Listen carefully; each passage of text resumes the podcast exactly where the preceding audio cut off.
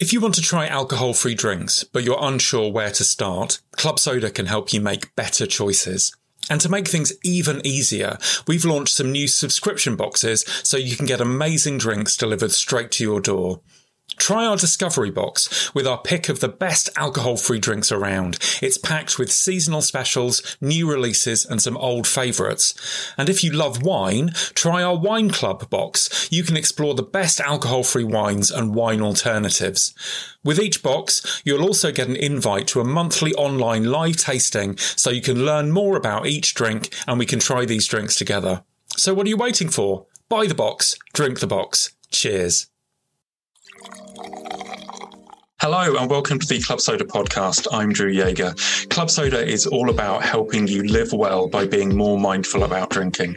If you want to choose better alcohol free drinks, make connections, or discover how to change, this podcast is for you. And if you want even more good stuff, come and find us at joinclubsoda.com. Today's episode of the Club Soda podcast is all about journaling and how it can help you when you're changing your drinking.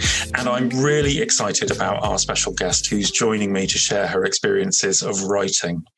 I have to say, it's not often that I get to chat to a New York Times bestselling author, but I'm delighted to be joined by one today. And our guest today is also award winning. Her debut novel, The Authenticity Project, recently picked up an award from the Romantic Novelists Association. But if you've been part of the Club Soda community for a while, you will probably know her best as the author of The Sober Diaries, which documents the story of how she quit drinking. So, drum roll, please. Clare Pooley, welcome welcome to the Club Soda podcast. Oh, thank you. It's so lovely to be here. I'm so glad that you've joined us. Um, so, um, so you know, your your name will be familiar to lots of people in the Club Soda community, but we always have people joining um, who are just, just finding their way, um, listening to this podcast for the first time. So, um, for those people who don't know you, um, tell us a bit about you. Oh, well, um, I uh, used to drink way too much. Um, I started I started drinking a lot, I guess, when I was in my late teens, early 20s. And it was the days of Absolutely Fabulous and Bridget Jones and the Sex and the City girls and and the Ladette. And it seemed to me that drinking a lot was uh, not only great fun, but it was part of my sort of feminist duty to keep up with all those guys and and uh, and drink as much as they were. Um, and I didn't really think about the harm that it might be doing or, or the fact that it might be a drug or any of those things. It just seemed to me to be what everyone else was doing too. So I drank my way through university. I went into advertising and I spent 20, nearly 20 years in advertising. And it was a work hard, play hard environment. And alcohol was intrinsically bound up in that whole lifestyle. So mm-hmm. we had a bar in the office. I had a big expense budget, and part of my job was taking clients out and, and showing them a good time, you know, in, in, drinking in restaurants and clubs and all of that sort of stuff. And, um, and gradually, I just started drinking more and more and more because my tolerance increased. So mm-hmm. I wasn't one of those people that was often uh, if ever obviously drunk um, i just used to be able to drink a lot without anyone noticing. Yeah. And, you know I, I, used to get to the end of the day and i'd pour myself a large glass of wine to relax. And i by this stage i had three kids and it was sort of uh, it was me time. It was it was it was what again what i thought everyone was doing. My my facebook and and uh, and instagram feeds were filled with memes about um, you know wine o'clock and all that mm. sort of stuff so I poured a large glass of wine to relax. And that large glass of wine turned into two, and that turned into three. And because my glasses were so big, three glasses was a bottle. Uh-huh. And before I knew it, I was drinking a bottle of wine a day at the week during the week. And then at weekends, it would be more than that, probably two bottles of wine. So it was about 10 bottles of wine a week, which uh-huh. is obviously a lot of wine. Yeah. and it was almost entirely wine as well. Mm-hmm. I sort of had this thought that if I didn't drink spirits, it meant that I didn't really have a problem.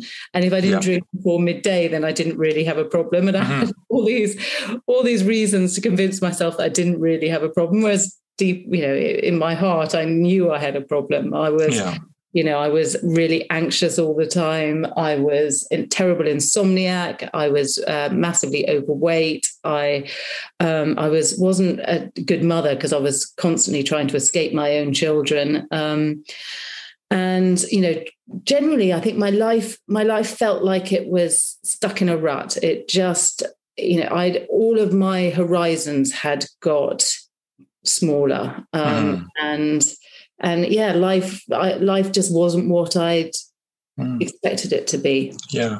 I mean i think one of the one of the interesting things um, knowing a bit about you and about your story is the extent to which writing about your experiences was absolutely integral for you in the process of change. You know when we think about this business of journaling i think sometimes um, people imagine that it's um, you know, I'm just going to make some notes as I'm going along to um, work out, you know, and keep track of what's going on. And I might kind of scribble about the amount that I drank or didn't drink today and that kind of thing.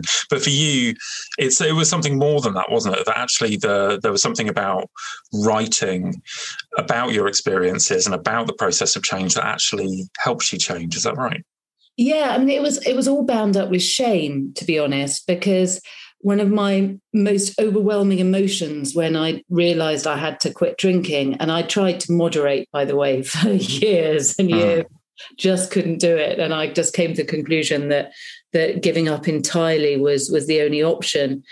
Um, and I, but I was really ashamed. I couldn't. I didn't feel like I could talk to any of my friends or my family or my GP or even AA, you know, anybody about what a mess I got myself into. And but I knew I had to offload somehow. I knew that it wasn't, you know, it wasn't healthy to to keep all of this stuff to myself. Mm. And I, I felt like I needed to be accountable as well. So I, I, I thought that writing would be a way of of doing that, but still while staying, you know, keeping it all personal. Um, mm-hmm. Because I I wrote under a pseudonym. Um, so initially, I thought about writing a diary because when I was little, I'd always written a diary and I'd always loved writing. And but I'd stopped writing for decades because I was too busy partying hard and play and working hard and all of those other things and being a mum. Um, uh, so uh, so I thought about writing a diary, and then I remembered coming back to Sex and the City because I remembered um, Carrie and you know her you know, beavering away on on yeah. her, her, her word processor. Mm-hmm. Um, up in her I, I love those moments. And I thought, I thought, oh, actually, I could be like that. You know, mm. I could I could do the sort of 21st century thing mm-hmm. and write a blog rather mm-hmm. than than uh, than a diary. So uh, so I set up a blog, which, given that I'm a technophobe, was a bit of a challenge. and, I called it "Mummy was a secret drinker," and I called myself sober mummy because mm-hmm. again, due to the shame, I didn't want anyone to know it was actually me. And I wrote in it every single day, and I mm. just. I treated it like a friend, really, or a therapist. Or, mm. you know, I just offloaded everything that was going on in my head. And um, yeah, it was incredibly cathartic. Mm. Well, I mean, I'm intrigued by this. As you know, when you talk about when you talk about shame, um, you know, and I appreciate that your blog was was anonymous to begin with, although you know, obviously, you know, it turned into a, a book and you you revealed who you were. But actually, the I, am wondering whether was the the process of of blogging in public, even though anonymous, do you think that was chipping away at that sense of of shame that you were carrying around? Yes, definitely, because what the blogging did was it started creating this community, and which wouldn't have happened if I'd just been writing in a diary. Um, yeah. So, um, so after, even though I didn't publicize it, um, at all, people gradually started to find me, and it sort of uh, it snowballed. You know, it, it, went kind of viral, and um, and what I discovered is that whenever I offloaded about some something terrible that I'd done when I was drinking, or some weird thoughts that I used to have, or you know stuff that I was going through now, I wasn't drinking. I would get people coming back to me from all over the world, going, "Yeah, me too." You know, I did mm-hmm. that. So, I mean, just to give you an example, um, I remember. I remember one day talking about how when I was drinking, I'd had this irrational fear of cashiers and um, and how I used to, you know, whenever I bought alcohol in a shop, I would go, oh, you know, I'd turn around the kids and I go, oh, we're buying a bottle of wine for daddy. and, I would try not to go to the same shop too often because I thought that the cashiers were judging me. Yeah. And one of the great things about quitting drinking was not feeling judged by cashiers. And I had so many people come back to me on this blog post saying, "Yeah, I feel or, or felt judged by cashiers too, you know, mm-hmm. and it's, it's, not just you." And and this conversation went on, and then somebody commented, "I'm a cashier, and I do judge you." so.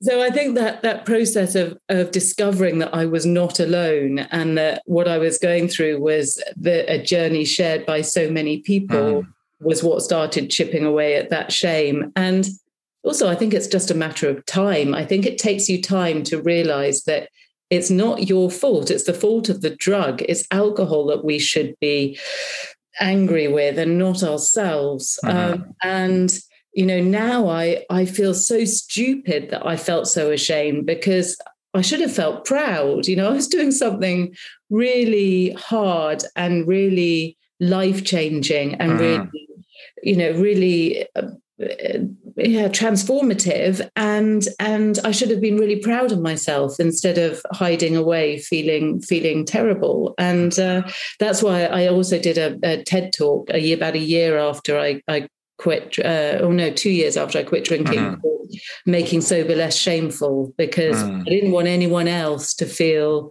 the shame that that I'd felt yeah yeah, I think uh, that's such a useful um, reflection to think about actually how shame about our past experiences can actually really hold us back from helping others um, because we don't want to talk about the things that we've been through because we feel like they reflect so badly on us um, mm. but that actually you know that that means that others you know and so so you know the world is very grateful obviously for your blog and then that got turned into the sober diaries because it it it's a it's a story about how change happens and how it's possible. Um, and very often we don't people are carrying around those stories privately in their heads. So many people are, are, walking around with these with these journeys of five, six, seven, eight longer years having having put alcohol in its place, um, but still carrying this sense of I can't talk about who I used to be. Mm, yeah, and you know Alcoholics Anonymous have done amazing things for for you know hundreds of thousands of people over the years and are a fabulous institution. But I think the word anonymous is really problematic because mm. it I think it perpetuates that shame. If you feel that you have to be anonymous, that you have to hide your story in, mm-hmm. in church halls and only talk to people who've been through exactly the same thing, then we will you know we we keep we keep up this myth that that you know there is is something terribly wrong with with people who can't cope with their drink mm-hmm. um, so you know i think the more the more we can turn around publicly and say hey i quit drinking and my life is not only fine, but actually much better than it was before. And that yeah. would be something that you would want to consider too, even if you don't fit the archetypal mold of, you know, the rock bottom alcoholic, mm-hmm. better. Yeah, absolutely. I mean, we were talking about this before we started recording about my own experience of changing my drinking. I'm my journey in this is is a bit atypical, I guess, because actually my um, changing my drinking has been really centered around a journey of um, uh, understanding and living well with my mental health and the um, uh, expanded range of emotions that I live with um, compared to others, and um, and actually how alcohol, um, when it has a consistent role in my life, you know, helping me cope sometimes with very big emotions. Um, actually holds me back um, and, you know, impacts on my anxiety, contributes to my depression, and actually that I am better, healthier um, if I'm drinking less or not at all. And now, you know, I'm someone who does drink very occasionally, but, you know, vanishingly rarely um, in, in global terms. And I think there is that as well, isn't there? This, um, you know, if we have that image of it's only rock bottom drinkers who can change. We ignore the people like me, people like you, all of the all of us who come to an understanding about the role that alcohol's played in our life and work out how we're going to live well, whether we're you know drinking occasionally or or not at all. Um, but yeah, telling those stories is really important as well. Yeah, I mean, there's something I, I talk about actually in the the TED talk, which is that um, you know there is this this myth or this understanding that you only give up alcohol if you have to. Mm-hmm. Um, and you know we need to flip that so you know so that people can feel that they they can give up alcohol if they want to for all sorts of positive reasons not mm-hmm. for negative reasons so you might decide you want to give up alcohol because of your mental health because of your sleep because of your physical health you know all sorts of there are all sorts of positive reasons why you would make that altogether wholesome lifestyle choice. Mm-hmm. Um, it shouldn't be any different from somebody turning around and saying, actually, I feel better without gluten in my life, or, you know, I feel better without red meat in my life. whatever, you know, whatever it is, they're all perfectly valid lifestyle choices mm-hmm. that, that, people can make without being somehow seen as as um, as, as strange or, yeah. Or problematic. Yeah, absolutely. Um, so you've been you've been sober for um, some six years now. Um, what's the you know, and very often in these conversations, obviously because of the you know the the flow of people into the club soda community, it's important to talk about the early stages. But, but for you, what have you learned as your journeys as your journeys continued? What's what's been uncovered for you um, beyond year one? I, I guess one of the the main things I learned is that the trans the transformative effect of quitting drinking doesn't stop. It you know it keeps going. My my second year of being sober was actually in, in many ways more transformative than the first. You know the first first year i felt was all about looking inwards. It was all about doing the mental and physical work that you need to go through to get used to a life without drinking. And and and a lot of that actually is about learning to deal with emotions that you spent so many years numbing.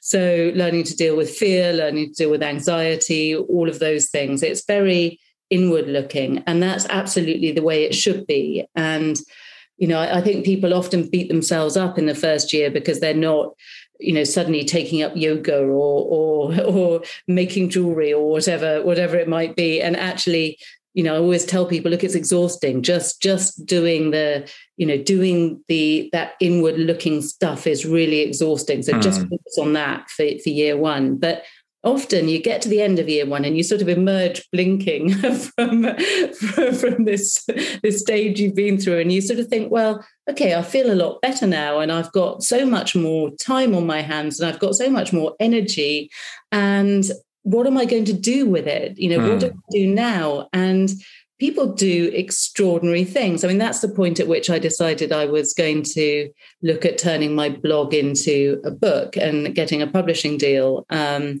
and I started looking at doing the TED Talk and, and all of that sort of thing. And, you know, I couldn't have done that in year one. That was, you know, that was just way out of my reach. But by year two, everything suddenly started to feel more possible than it had mm-hmm. before. And I got, I think the work that you go through makes you much more equipped to take big leaps in your life because you get you get used to dealing with fear you get used to dealing with anxiety you get um, you get you start to you you you get a lot more self-respect. You know i spent so much of my drinking life not liking myself. And by year two i thought actually i'm okay. You know i've done mm. i've done something really great and and maybe i could do something else really good too. So yeah Yeah, so so I think that that second year and and and beyond um, are are if anything even more miraculous than than the first year. So you yeah. know, if anyone listening who's in those early days,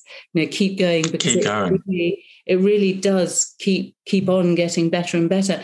And you know what? The other thing I realized is that it's not a linear journey that you're going on. Mm-hmm often you find it's a circular journey so so you sort of you know you keep taking that one day at a time and you keep plodding along and plodding along. And when you emerge blinking in year two you realize often that you're right back at the beginning and you're sort of back where you were when you were a teenager.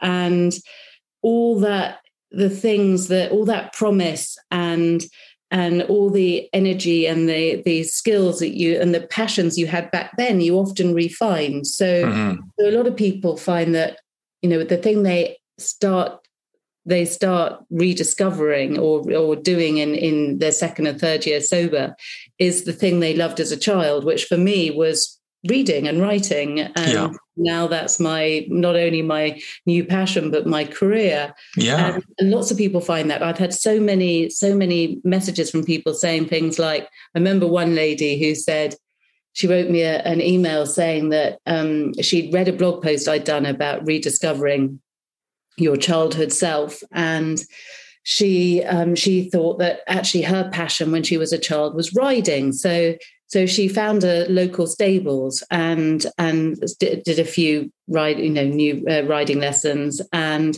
loved it so much that um, she started working for the stables. And she loved that so much that she bought her own stables. And and now it's her whole not just her passion but her career. And she's happier than she's ever been. And I hear that sort of story again and again and again. Mm-hmm. Yeah, that's um, that's brilliant. Talking of writing, so your um, your uh, debut novel, The Authenticity Project, um, came out a little while ago, um, and congratulations on it. Um, and congratulations on it being award winning. It scooped a debut novel award from the Romantic Novelists Association. Um, tell us a bit about tell tell us a bit about The Authenticity Project. What's it about? Oh well, it's it's kind of inspired by my own my own journey because, and and by my journey of writing actually because as we were saying, you know, I what really transformed my life was was writing writing the truth about what was going on in in in my life in this blog. And if you looked at at the time if you looked at my social media feeds you would have thought that everything in my life was was was pretty perfect you know all looked happy and jolly and you know fine. But it wasn't it wasn't at all. And and telling the truth being authentic in in the blog is what made the real difference for me. And reading that story then made a real difference for a lot of other people. So mm-hmm that sort of got me thinking well you know if what would happen if other people started to tell the truth about their lives? And not not on the internet like i did but in a sort of old fashioned notebook um, because i'm fascinated by the idea of handwriting and finding something that somebody's written in and how how intriguing that would be. So so the story is about an old man 79 years old um, called julian who's an artist and he's very lonely because his wife has died 15 years previously.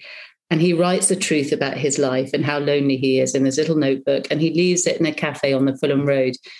And it's found by the owner of the cafe, Monica, who decides to track him down and try and change his life. And she, in turn, writes the truth about her own life in the book and leaves it somewhere else. So that book is passed between mm. six complete, diff- complete strangers, all totally different.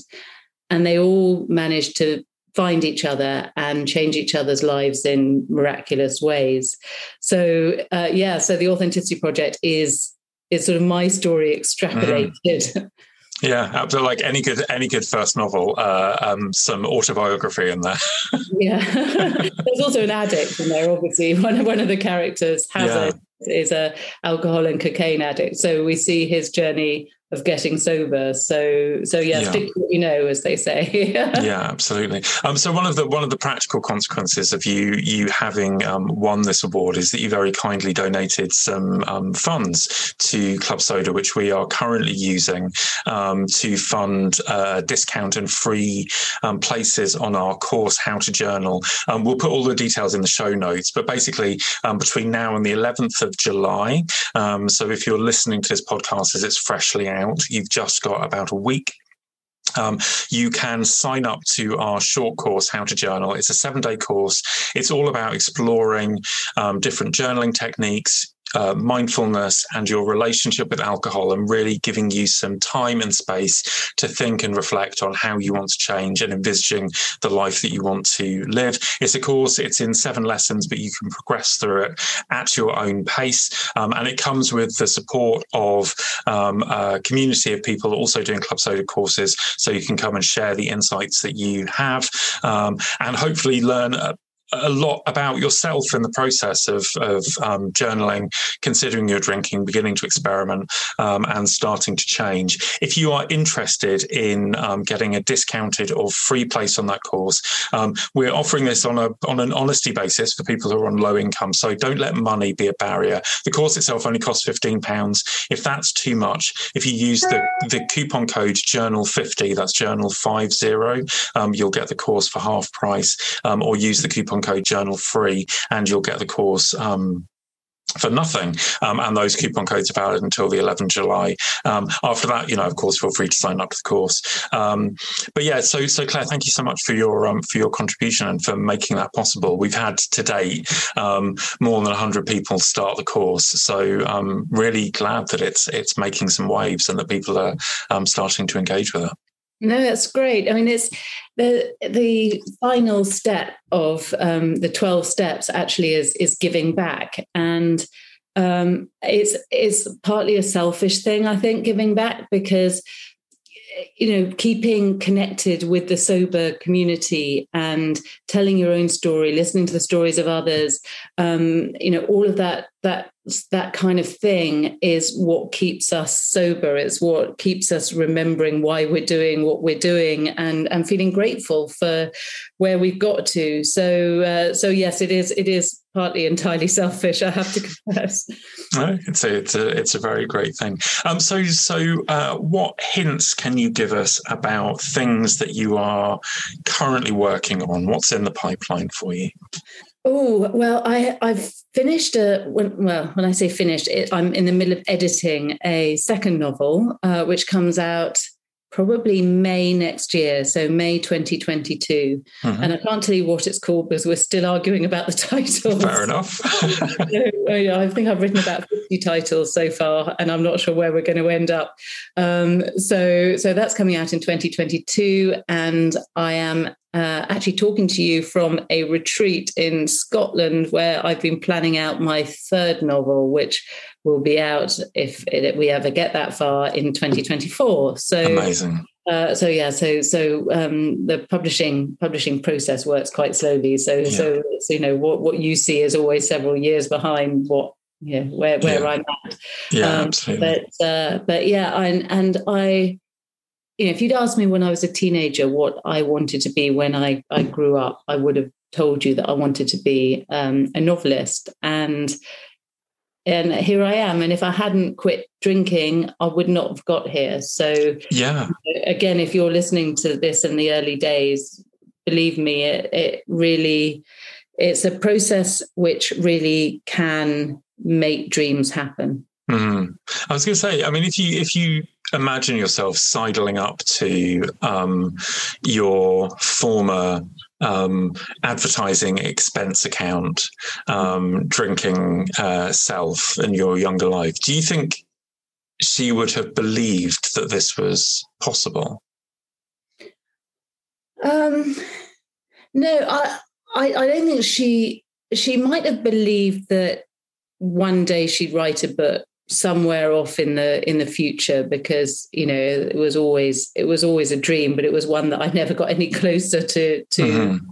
to making happen while I was drinking uh, but I don't think I would have believed that I could actually enjoy life without alcohol in it you know mm. when I had to when when I realized I had to quit, and you notice I, I, keep saying had to quit as opposed to choose to quit, because that's you know i never would have chosen to quit i, I felt uh-huh. i had to and and i thought my life would be over i sort of the, my thought process went along the lines of of okay you've you've had all your fun years now and um and it's not about you anymore. It has to be about your family, your kids, um, and and putting other people first, and not being so bloody selfish.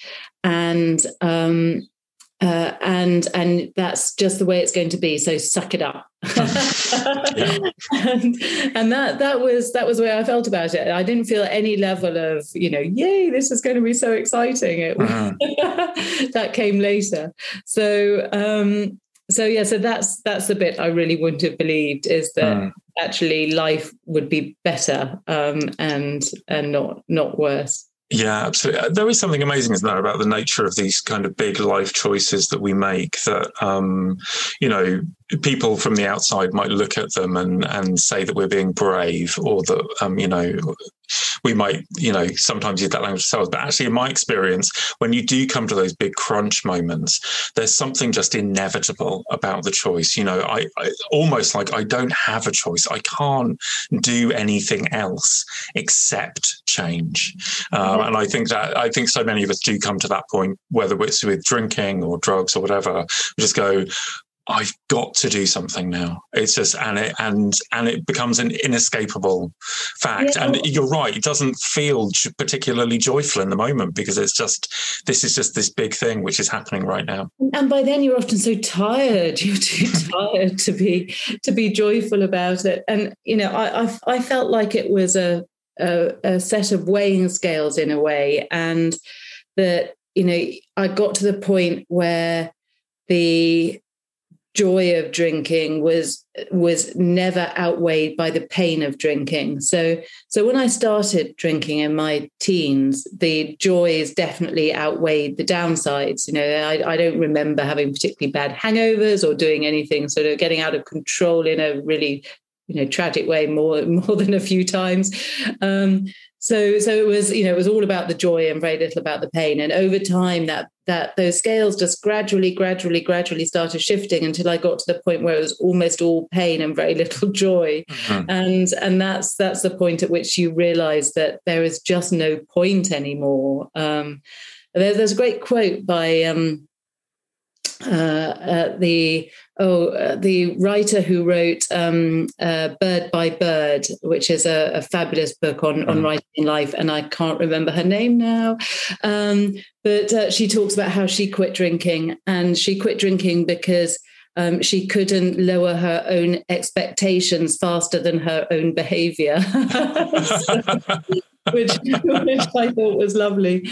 Yeah yeah, that's good. I like that. Um, Clare, if people want to um, connect with you uh, online, where can they track you down? Uh, all sorts of places. Um, mm-hmm. So I'm in. Um, I'm on Facebook under the name Sober Mummies. I have a page called Sober Mummy.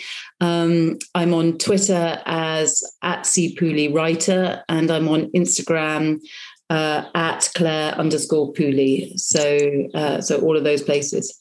Brilliant. Well, congratulations again on your latest book. Thank you so much for your um, financial contribution. Just a reminder um, if you are interested in exploring more about journaling and how it can support you to change your drinking, Club Soda's short course, How to Journal, um, is available at joinclubsoda.com. And um, if you sign up before the 11th of July, if you use the discount code journal50, 50, you'll get the course for half price. Um, or if money is a barrier to change for you, um, don't let that be the case. You can use the discount discount code journal free um, and you'll get the course absolutely free of charge. Um, Clare, thank you so much for joining us. Oh, it's a pleasure. It's been lovely chatting to you as always, Dru. All right. Cheers.